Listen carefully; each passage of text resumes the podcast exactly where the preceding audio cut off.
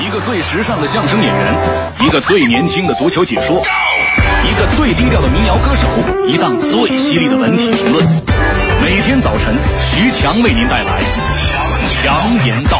今日文娱知多少？欢迎收听强言道。大家好，我是徐强。近日，动画片《小黄人大眼萌》登陆中国院线，并在很短的时间内力压《碟中谍五》，首日排映量就突破五万场，也刷新了动画电影的排映记录。而借着小黄人的东风，各种与动画相关的玩具也在火热销售中。在小黄人和《碟中谍五》这两部影片的联手之下，市场里别的影片几乎已经全军覆没，而这种情况甚至可能一直要延续到九月二十五日刚囧的上映。克里斯梅勒丹德利把小黄人设计成了一个国籍模糊的小怪物。虽然主角没有固定语言，但用纯粹的表情和夸张的动作来表达感情，却成了小黄人吸引观众的关键。某些片段不但幽默了蜘蛛侠、吸血鬼、神奇四侠和三只小猪，还吐槽了一下美国登月造假事件。三秒钟不到的一个片段，还不忘向著名乐队 Beatles 致敬。我觉得没有暴力、黄色、粗口和不良暗示，积极乐天、正能量才是老少咸宜。的好影片。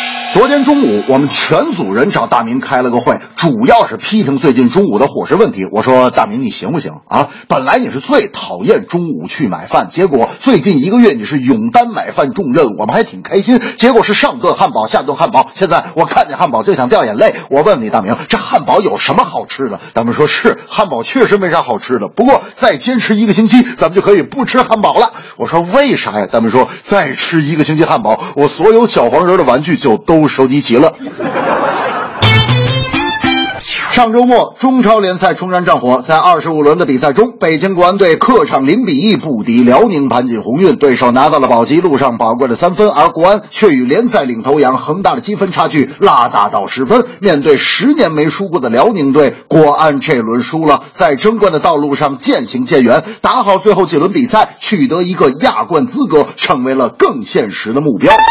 首先，客场战绩差是国安多年的老毛病。曼萨诺在西班牙执教时的客场数据也不咋地。可放眼世界，豪门球队的优秀成绩都是在自己不断的改进和变化中得来的。国安阵容稳定，体现整体，确实是件好事儿。但如果还不对球队大刀阔斧的改革，未来成绩陷入低谷也是在所难免。同时，球迷争胜的心态确实该肯定，但此时你的球队正处逆境，更需要你的支。持和鼓励，大明那天就说了，以国安这个赛季的投入啊，联赛拿个前四名就不错了，是不是？你看恒大今年杂七杂八加起来花了十二亿人民币啊，而且花这么多钱还夺不了冠的话，俱乐部总经理刘永卓就要下课呀。我说大明，你看看人家天天背着十二亿人民币的包袱上班，压力得多大呀？大明说，强子，我觉得吧，压力都是一样的。是吧？他花十二亿没夺冠就得下课。